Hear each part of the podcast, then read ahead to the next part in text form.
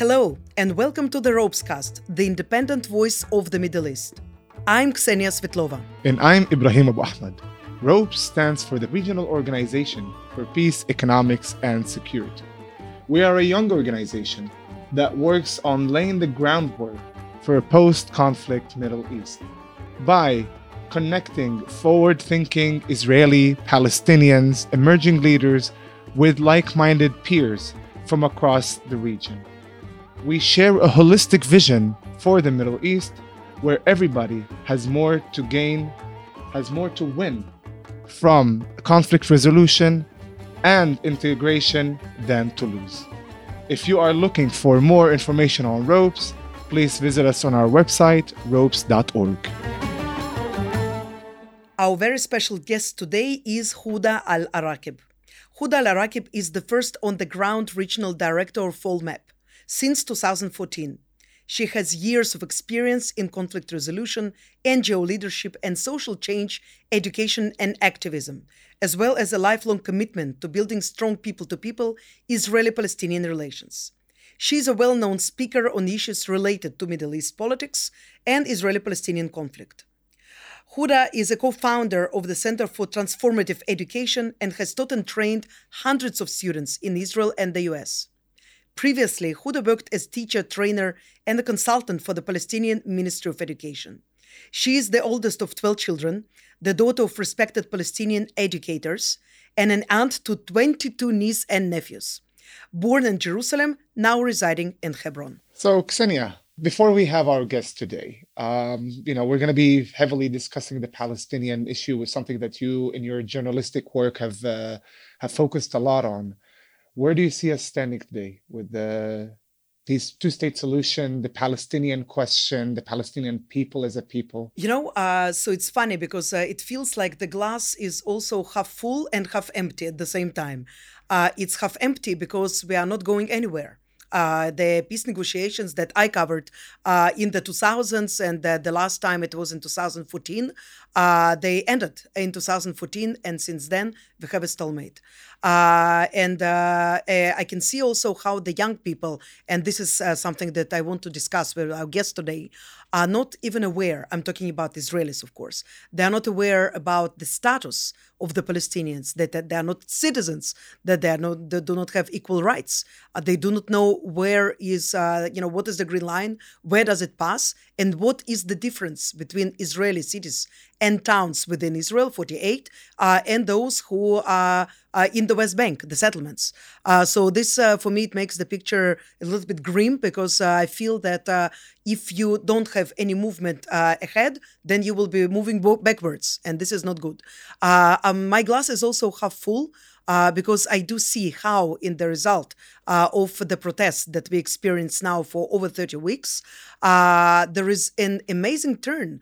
Uh, then suddenly, you know, I think more and more people started to understand uh, that there is something wrong with settlement violence, for example, the very word occupation uh, suddenly we hear it times and again. Uh, this is exciting because uh, this uh, word was a kind of a taboo for many, many years.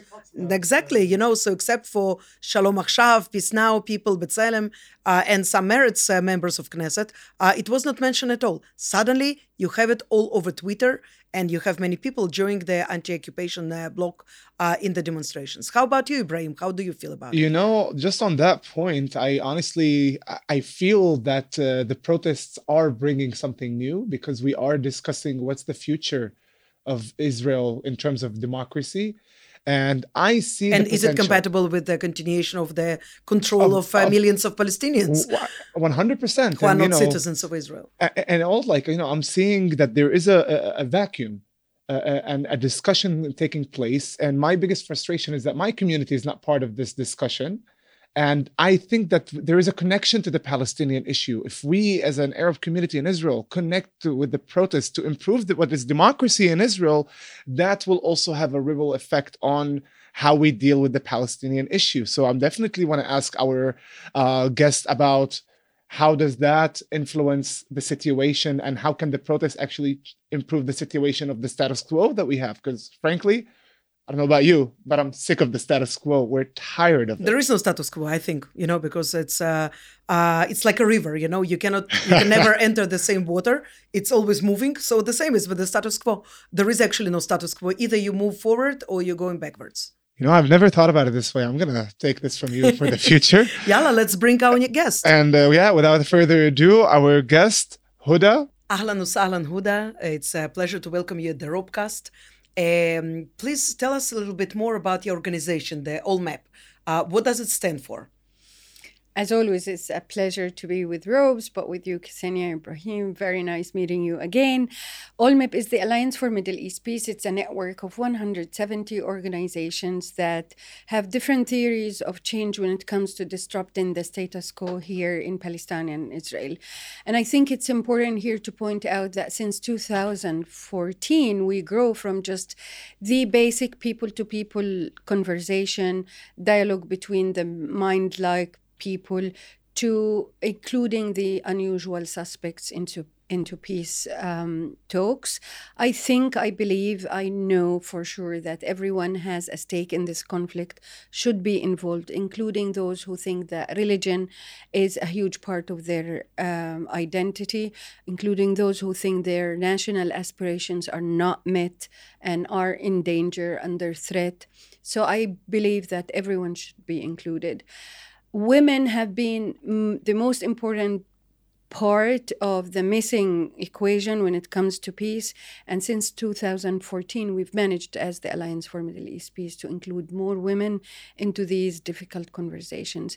And not being biased at all, but I see that women are always ready to roll their sleeves and get into the work because there is so much on stake out there, and it's, it is the lives of our children. You know, I would even say that uh, we've had men trying to work on this conflict for so long, and we haven't seen any uh, improvements for the best. So maybe yeah, you guys failed miserably. I know. So maybe it is the place uh, that women need to take charge, particularly when we look at the Palestinian side and uh, to see a different approach and a different vision for a future. Because yeah. I think women talk more about the future uh, of the community rather than just you know what is today I agree with you, Ibrahim, but it's also again about being inclusive when we look at how we can change things.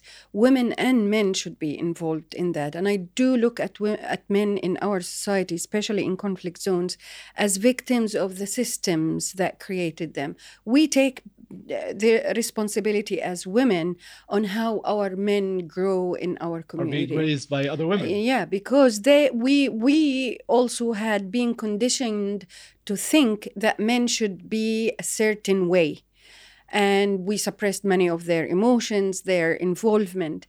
And I do believe if we want to get our ourselves out of this um, mess, it should be a true inclusive partnership. Absolutely. Uh, Huda, you know, I was reading your bio and I was thinking, like, wow, you know, you've been doing this for quite some time. You're engaged in uh, peace activism and education. And um, today in 2023, uh, we find ourselves actually going backwards mm-hmm. away from achieving peace. Uh, mm-hmm. it must be frustrating. How do you deal with this? What motivates you to continue? I I have to disagree with you. I think peace is becoming more savvy in its um, approach to how peace can be done. This is something that we have never looked at as it should be inclusive, it should be creative, it should be about people rather than um, interests. And I do f- feel that we are much more in a better place now rather than um, in the past. Um, after Oslo, things were done on the on the uh, track one level, and we as human beings who were on the ground, either Israelis or Palestinians, we were not engaged. We were told that we need to engage, but we were not engaged from the beginning. And I think now, especially with what's happening in Israel, particularly with this government, there is. Um, there is to me a hope because the investment in a stronger civil society in a conflict zone is paying off now. I see people taking to the streets every day and i know that this is going to lead to something if this something is the minimum, which is disrupting the status quo, to me, this is a success. We cannot continue blaming the peace community for not bringing peace all the time because we are such a small but yet very resilient community. We still adapt, we still change things, we still uh, believe that we can be more inclusive, but it's not the only, we are not the only actors.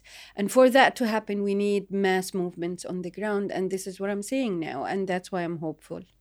So you just mentioned the the judicial overhaul in Israel, and uh, you know, as uh, particularly for our community as Arab citizens of Israel, we see that we're not mm-hmm. participating in this discussion, and the discussion is not anymore yeah. only about the judicial overhaul. The discussion today is the question of what is democracy in Israel in the future. First of all, how do you see this whole issue affecting the Palestinian people? And where do you see our role as Arab citizens of Israel, Palestinian Israelis, in the protests, in, in, in influencing this uh, uh, and the effects on the Palestinians? Where do you see us, and how do you encourage us to be on the streets? Because I've been trying, haven't been working, succeeding that well. So, what what do you recommend?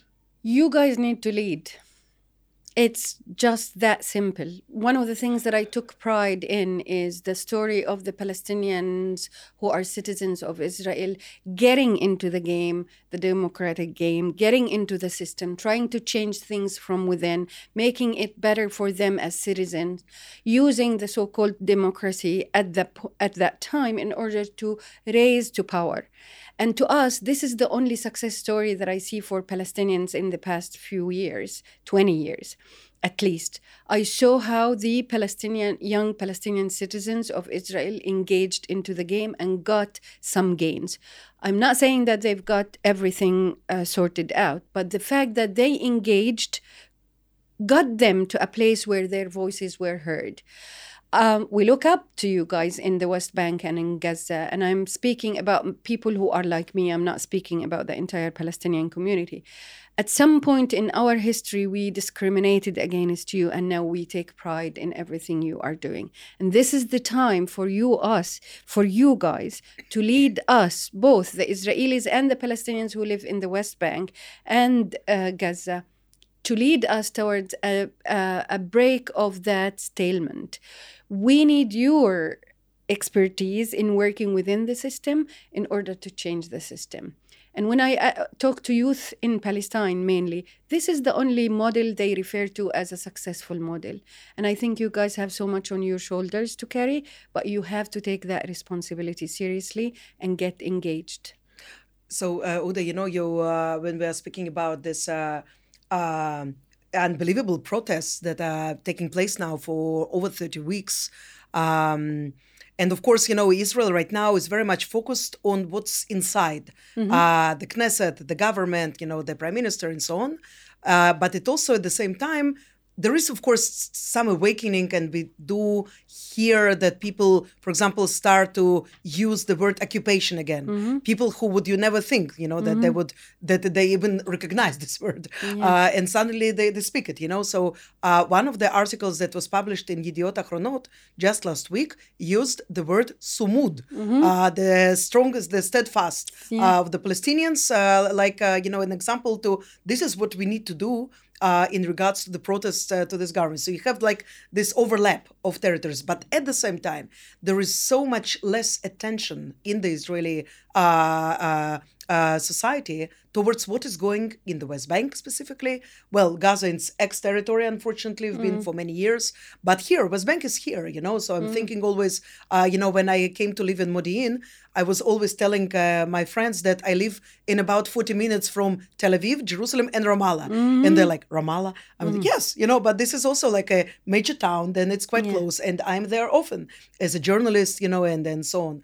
Um, but it doesn't seem to, that it doesn't really exist, you know, for like average Israeli. How do you change that? How do you tackle that? How do you bring, you know, the of course, you know, burnings of the villages, this in, the, in extreme, but everyday experience of the Palestinians who live uh, in the, you know, state of occupation. How do you uh, entangle that? So I am not downplaying the impact of the different Israeli governments on the Palestinians living in the West Bank or in Gaza. The occupation is the occupation. It's military, it's aggressive, it's uh, revolving around security of one particular group rather than the other. I can talk about that until the next day. But what, what is hopeful here and now at this moment is that um, activism that I see in the streets in, in Israel that is for, uh, for them retrieving a sense of democratic state. Now, for us, this is the time to inject what democracy means and teach what democracy means. And I've one of the hopeful uh, points of all that is happening now is the anti-occupation bloc growing. The word occupation versus democracy is being used all the time. The fact that the Israelis now know that Oslo did not end the occupation, actually kind of amplified it. And now this is the teaching moment. This is why I think the Palestinians who are citizens of Israel should engage. The Palestinians in the West Bank should engage. This is the moment for us to to work together and co-resist together non-violently that system that wants us to continue to be enemies so for it to survive and i said this is one of the hopeful moments for me now palestinians nothing has changed on them for them on the ground. But I wouldn't say that it's only because the occupation didn't end, because there were systems in Palestine also created in order to maintain the status quo. And for that, we need all together to work in order to disrupt that status quo.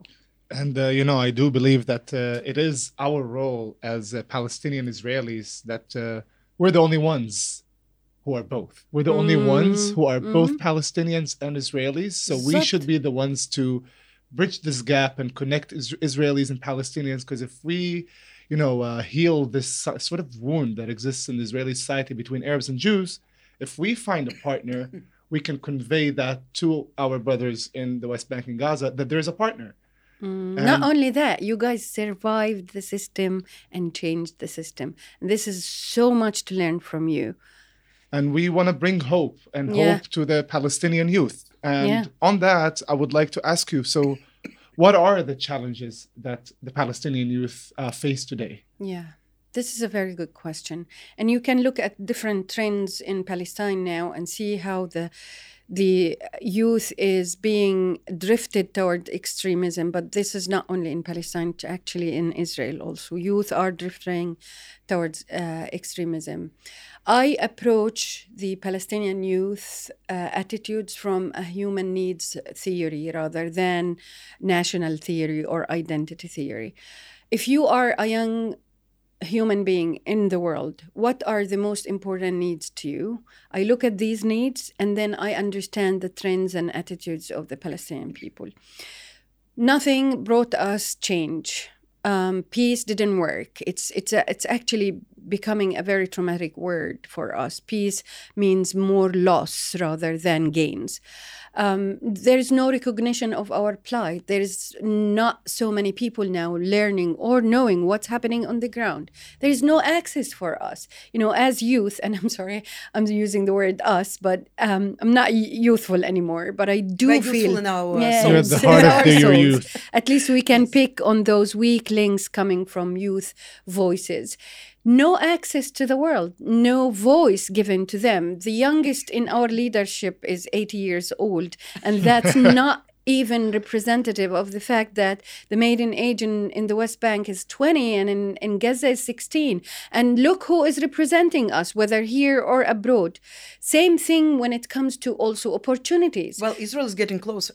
Yeah, that's in the age. On the. Yeah, yeah, yeah. Yes. You look at the world also, and you see this is one of the biggest problems that are even in Europe. Um, unfortunately, it's youthful movement that is getting to the right wing rather than the um, the other way around. But we shouldn't shift. We should speak to youth needs at the moment and try and speak to them and make them uh, uh, fulfilled. So for the youth to feel engaged. One of the issues in in Palestine now is this sense of over, overwhelming apathy, and it's okay when you are under a lot of uh, pressure, you need to protect your own. So you don't care about what what's happening in the neighborhood. You just want to take care of your own uh, people. And many of the young Palestinians that I talk to them, um, the minute they have a baby, everything changes to them. And that's very human. And I think this is where we can change the dynamics. If we can protect our children, give a safe space for our young Palestinians to know that they have a potential to grow, and this is not only on the occupation, it's also on the Palestinian leadership, end this occupation that is telling us that we have no partner on daily basis literally. When you drive on road 60 in the west bank you know that you don't have a partner. You only see that side of the jewish life and israel that wants you out. And for that we need security. We just are as equal and eligible for security just like any other person in the world so speaking on that, uh, since the beginning of the year, we saw a lot of dramatic and painful events uh, in Jenin uh, and Gaza. Uh, there is also increase, uh, you know, in uh, militant activity, terrorism, and blood is uh, you know spilling unfortunately mm-hmm. um, we also uh, during the last delegation of uh, emerging arab leaders from mm-hmm. across the middle east uh, we brought them to bethlehem and also to hebron uh, which is the city mm. that you live in uh, and it was an eye-opening experience because yeah. people do not know enough can you fill us in quickly you know about what is going on on the ground specifically in hebron in regards to you told you mentioned security uh, places like refugee camp of Jenin, which were in the head titles of uh, across the world. Um, how is life going on there? How do people uh, live there? Life there is almost difficult to comprehend when it comes to the fact that the Palestinians have no way to live, literally. Like your water is being stolen, mm-hmm. your land is being stolen, your access to the world is being taken well, away. Can you explain, please, for the sake of people so, who are not so much, you know, do not know the reality? What does it mean stolen? Um, when you know that a Palestinian is entitled for one cube of water uh, versus a settler living in Hebron five, you know that it's stolen. It's the the water that the Palestinians have the right to because it's in the West Bank, and this is how they do uh, they do agriculture. We are originally an agricultural community. Last week, my families from my mom's side, Dudin family, the army came and shut down all the water supplies that is giving uh, water to their land in Hebron, in a C area. So I, I think the, the, the fact that C area, where many of the Palestinians who work in agriculture is also being treated that way, is giving us no option but to defend ourselves. We have the right to defend ourselves. We don't have the means to do it, but we have the. So this is one way of how Just this explaining is... shortly for the sake uh, of our listeners who are not uh, do not know the terminology. The C territory it was designed during the Oslo Accords, yeah. of course, as a temporary mean. Yeah. Uh, a, B, and C. It was the division between the various spheres of responsibility, and the Israeli government and the Israeli army yeah. uh, is has full responsibility uh, in C territory, isn't it yeah. so? Not and it's PA. one of the reasons why many Palestinians don't believe in peace anymore, because that was a peace agreement, you mm. know, that led to more loss on the Palestinian side. So if if you attack the resources of the basic living of the Palestinians, what are you li- leaving them with? I, I just want everyone as an Israeli, if, the, if you are listening to me, to answer that question. When people literally push you out of the door, what are you left with to do? And I think it's important to know that one of the words that is a taboo to use in our world, which is apartheid, um, we cannot use it. Again, I'm making a, a, mark here that we are not using it. But you go to Hebron, you walk in the old city of Hebron, and you know why this word is being used.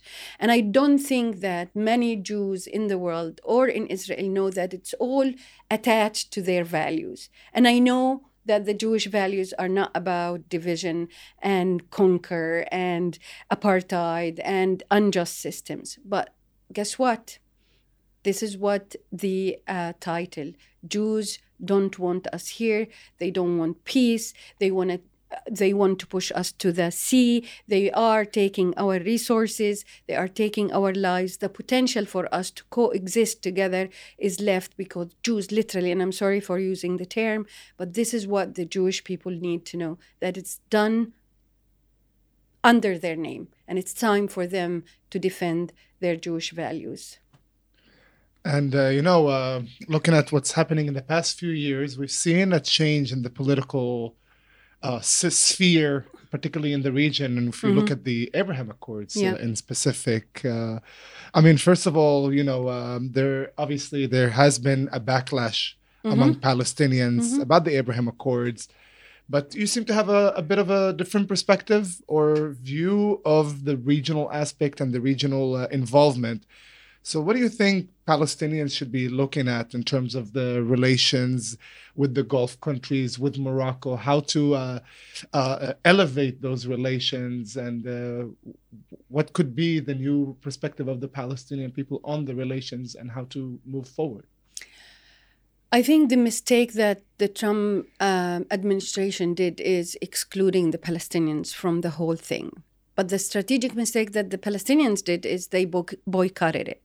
Um, and I think the Abraham Accord could be an opportunity for us. First of all, the Palestinian Authority should have been the godfather of all the normalization um, agreements in the region. They should be they should have been the ones who are leading on forging these agreements but since we were excluded either by the trump administration decision or the fact that the palestinian authority didn't want to participate that doesn't mean we shouldn't engage. I encourage every party to engage. As a civil rights movement person as a peace activist as a human being i think and also, most importantly, as a Palestinian, I feel we are losing our leverage as Palestinians in the Arab world. And this is one way to regain a dignified sense of a Palestinian struggle and identity in the Arab world. We're losing the argument with the youth in the Arab world because they also, like many Israelis, think that the occupation ended after Oslo and it's just us who are not working uh, to to achieve it. There is also a, se- um, an, a sense that the Palestinians are just a bunch of um, ungrateful beggars that have been, um, you know, amplified in the mm-hmm. Arab world, and we need to change that. So I am for engagement. If God engaged with the Satan, then we human beings should engage together. And I do believe that there is an opportunity now, especially with Morocco, to turn Abraham Accords towards more gains for Palestinians rather than losses. And I think it's important for us, politically speaking, economically speaking, social, socially speaking, to engage with Abraham Accords countries in order to leverage the power they have over Israel now in order to secure more gains for the Palestinians. Huda, we absolutely uh, support uh, your approach because in ROPES we believe uh, that, uh, you know, the Middle East uh, uh, is a place with its unique identity, yeah. uh, and uh, everybody can fit in uh, with this, this, identity. Absolutely. And uh, only if everybody wins, uh, essentially, you know, there will be stability and peace for everyone. Yeah. And if you leave out somebody, is it a Palestinian or Israel or somebody else? Eventually, you will get a backlash yeah, because this politics, is the nature of the world.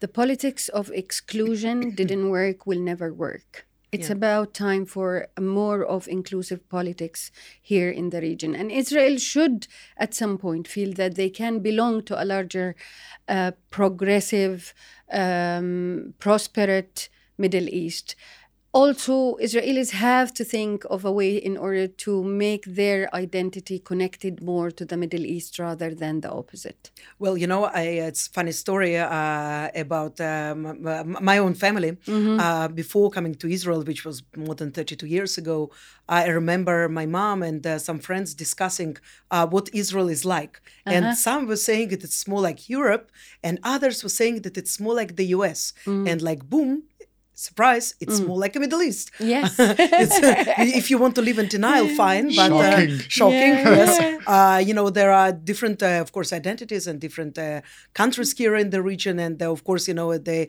also all of the Arab countries differ yeah. from each other. Yeah. But yes, we are definitely part of the region. so therefore, you know, every delegation and every meeting and every uh, activity that we in ROPES do. We always include Israelis, Palestinians, uh, and the wider Middle East with the variety of uh, identities that exist there, whether it's Kurds or Amazigh, not only Arab, you know, because I think that we should open the door to everyone and everybody should open the door for us in this regard. I couldn't Uh, agree more. I wanted to ask you about, uh, you know, specific, uh, perhaps, uh, um, specific uh, help uh, that we can expect from Arab countries uh, in order to help uh, both sides, uh, because I think that these countries basically they understand much better uh, their problematics, uh, their mentality, uh, what to do, what not to do. I know that, for example, during the uh, second Camp David agreement that, that didn't, of course, happen. The talks uh, in the Camp David between Arafat and Barak. Uh, the you know the Saudis were involved at some point uh, because uh, there were some cultural misunderstandings. Uh, people just didn't know. The Americans didn't know uh, how to go further. So we saw Morocco engaging last year in the Allenby Bridge uh, Yes, crossing. yes. Uh, and we see how Qatar is involved in Gaza. Definitely, Egypt plays a major, major role Absolutely. uh, in uh, you know calming the situation there. Uh, do you see more appetite uh, in the Arab countries to be more involved, or are they more focused on their own uh, domestic issues uh, today? They they are, but that doesn't mean that Israel and Palestine is not still a priority. And the last summit, the Arab summit, the last Arab summit, kind of concluded that the first priority um, uh, item on the agenda was Israel and Palestine. And I think there is an appetite because everyone is going after a win. And Israel and Palestine still internationally and, and regionally uh, could be a place where people can really win or really miserably fail. And I feel that there is an appetite in the Arab world, at least when it comes to calming their situation, because there are things boiling in the Arab world around issues that has to do with equality, gender, youth, etc. And for them to pay more attention to their own backyard, they need to leverage more their work towards Israel and Palestine. I do still believe that if Palestine and Israel is resolved, the entire region is going to be stable, but also the entire world would have other issues in order to go to. And guess what? The vision is that the, the Palestinians and the Israelis will be leading on transforming other conflicts in the world. And it would not happen without a regional concept for that. And uh, my question, I guess, to you on that regard is, uh, you know, it's something that I also uh, think about, consider myself in my own work in trying to, you know, work on this peace building initiatives is uh, the backlash. Yeah. Um, do you receive backlash? How do you receive it? Um, how do you respond to it? And how do you cope with it? All the time, Brahim. This is one of the things that is working all the time against us. But again, we, we should celebrate the fact that we are one of the most resilient communities so far in this conflict. Everyone else kind of left or gave up or joined an extreme movement. We still believe that we have potential. And I, as much as I understand the anti normalization movement in Palestine and the BDS movement internationally, I still think that the way they are treating us is unjust in so many ways. We have the right also to resist in our w- own way. We have the right to gain uh, certain uh, demands in our own way. Nonviolence and engagement are the only ways that we have. And we're becoming more developed in the way we are approaching these two mechanisms to disrupt this conflict. If people want to join, that's great. We're not going actively after people to get them to leave their own groups in order to join us. And we expect the same. We respect the fact that these groups exist and have their own theory of change, but also we ask for some sort of credit when it comes to the fact that we exist here and we need to survive and we need to find a way in order to get our children to grow in a safer community, both the Palestinians and the Israelis.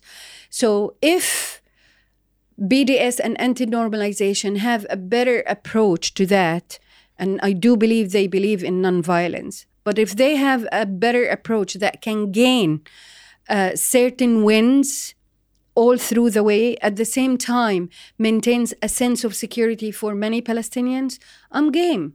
just come to the table, talk to us rather than talk about us and use us in order to gain wins on the expense of young Palestinian women and men who want to find another way around it. This is survivorhood, and we believe in survivorhood. We want to get out of that victimhood mentality. We want to take responsibility. We don't want to continue living in shaming and blaming. Huda, this is something that is very important that you mentioned because we do hear from the right wing of the map in Israel all the time Palestinians are not ready. They just don't want to assume responsibility. Mm-hmm. They uh, actually do not want a state of their own. You know, like mm-hmm. anybody of them actually met a Palestinian in their life. Mm-hmm. Uh, so. Uh, uh without you know uh, asking justification for anything but what can you tell about this kind of claims you know do palestinians want their own state are they ready for it i think my generation, which is the first Intifada generation, we believed that mm-hmm. because of our nonviolent activism, we brought our leaders from the diaspora. That was our win. A week before Oslo agreement, we were throwing stones at the Israeli army. A week later, we were throwing roses at them. We are still stuck in that moment. And that moment told us that this is the time for us to be our own state, to have a recognition by the whole world that we can carry a passport that gives us access to the entire world, that we will be having good relationships with the Israelis and we will grow together, that we our security is going to be interdependent as Palestinians and Israelis, but also regionally. And that moment were taken away from us. We can sit here and blame one party over or the other, but it's our responsibility to change that. We all contributed to the failure of that dream of having a Palestinian state. That flag, the Palestinian flag, is a dream, was a dream for my generation. We were in prison because we drew it at some point. And now we can carry it proudly all over Palestine, and we cannot take that lightly. When you have your country name recognized by many countries at the UN, then we got somewhere. Let's not ruin it. Mm-hmm to my Israeli friends all over Israel and in the world, to have a state is just the same dream as your dream. You needed a state. We needed a state. You needed a safe haven. We, we need a safe haven. You need equal rights. We need equal rights. And we only can achieve that if we work together. Wow. Um, a tradução em chama, this process. Um, so, mm-hmm. um, you know, um, when we discuss uh, the future, uh, the future, which is basically today, you know, it's the uh, today ends, and you know, here you have, you know, here's your future, uh, and uh, how can we galvanize the peace process? Because it seems that uh, you know and i saw the polls recent polls uh, of the palestinians by dr khalil shikaki mm-hmm. who will also uh, a spoiler will be soon a guest ah, at the ropescast um, and uh, you know this is uh, like you know uh, it's not encouraging you know because you mm-hmm. see that a lot of people especially young people they support the activity of the armed groups for mm-hmm. example the lion mm-hmm. den and so on mm-hmm. when you're looking at the israeli side of the map you are not encouraged as well because you see specifically the youth uh, supporting the more right wingish uh, organizations and ideology, and they don't know anymore what is the green line, what is happening beyond the green line. They think that you know they, they only recognize the you know Jewish existence there and so on. Uh, so what needs to happen to bring us back to the you know this track uh, of negotiations uh, even if they will be hard but at least you have something you have some movement. Uh, and uh, also you know in regards to that uh, you know some people you know also in palestine but also in israel tell me listen it's over. There is no two-state solution. Mm-hmm. we cannot separate. We mm-hmm. have to think about confederation you know like one motherland or whatever. Uh, there are different movements but like you know your dream of the you know the Oslo in the last uh, 30 years uh, this is gone what do you think about it I think there is potential for the two state solution to continue to be the solution. Uh, there is a decline in in the appetite for it. But again, we are human beings. The minute we feel that there are certain peace indicators that are showing eh, themselves on the ground, we will go back to a place where we believe there is a potential for two state solution. I think the danger, though, is not to do anything about it now because then we will mm. literally move towards a one state solution where the Palestinians would choose civil rights movement as a way to claim more wins. And here we are looking at the model of the Palestinians who live inside Israel, but also in other places in the world. In the bottom of all of that is the question of security. If we believe that we have both sides. both sides, if we believe that we have equal rights when it comes to security, we will not carry a gun, we will not stab, we will not uh, throw stones. Because at the end of the day what's what's on the stake is our lives. One party is not accepting the other party. And if you talk to youth about security and redefining security so as for it not to be an, a manipulation tool to ignite more violence on the ground, then we will be on the safe side. What does security mean for Palestinians and Israelis? This is the question that we need to answer as two groups of people who are seeking the same goal. And from there, the peace and the the the prospect of having a two-state solution is going to gain more uh, power. The opportunities now is this government is an opportunity actually because it's pushing the Israelis towards the wall, and it's time for the, the Israelis to feel that there is something wrong here it's pathetic, but they need to know that there is something wrong here. And it has to do with their identity and their existence in the region. And for the Palestinians to um, cooperate, build more strategic uh, uh, partnerships in the world, but also within the Arab world, including the Abraham Accord uh, countries, to leverage the Palestinian claim towards a state. These are the opportunities that I believe are here. There is no opportunity with Europe or the United States. I don't think these two entities are willing or care enough in order to end the conflict. It's only us, the Israelis and Palestinians, and it's the region. Well, uh, you know, Ksenia, you asked about galvanizing the peace process. I think uh, the words and the actions of someone like Huda are the ones that galvanize the peace process. And, uh, you know, we need your voice um, to be heard as much as possible, really, because you're giving me personally hope. And, uh, you know, uh, to all of us. Mm-hmm. Yeah, we're always, you know, challenging ourselves with, with the there are challenges all the time and things that are putting us down and really your voice is a beacon of hope and uh, we i admire uh, everything you're doing and truly thank you so much for uh, being with us sharing these thoughts you know spreading them to everybody who's listening to our uh, ropescast and it's been truly an honor and a privilege same for me. ALLMEP is here for our members. Ropes is one of our upcoming and very active uh, member, and we're here for you guys. You give us a lot of hope because of the creativity you bring to the table and the fact that you are not giving up. That's amazing. No pasaran. Mm. we will not give up. Thank you so much, Huda. Thank, Thank you so you. much for your time. Thank you. You've been listening to the Ropescast, the independent voice of the Middle East. Our guest today was Huda Al Arakib, is the first on-the-ground regional director of ALLMEP, a peace activist and an educator.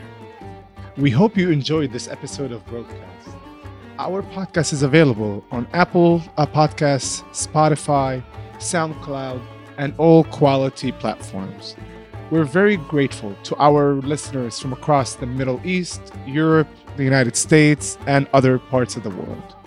You can support our work by a small donation. More details on our website, ropes.org. And we also invite you to follow us at ropes.org, also on Twitter, Facebook, Instagram, LinkedIn, and Threads to find out more about our work with the emerging leaders of the Middle East. I'm Ibrahim Abu Ahmad. And I'm Ksenia Svetlova. Shalom. And salam.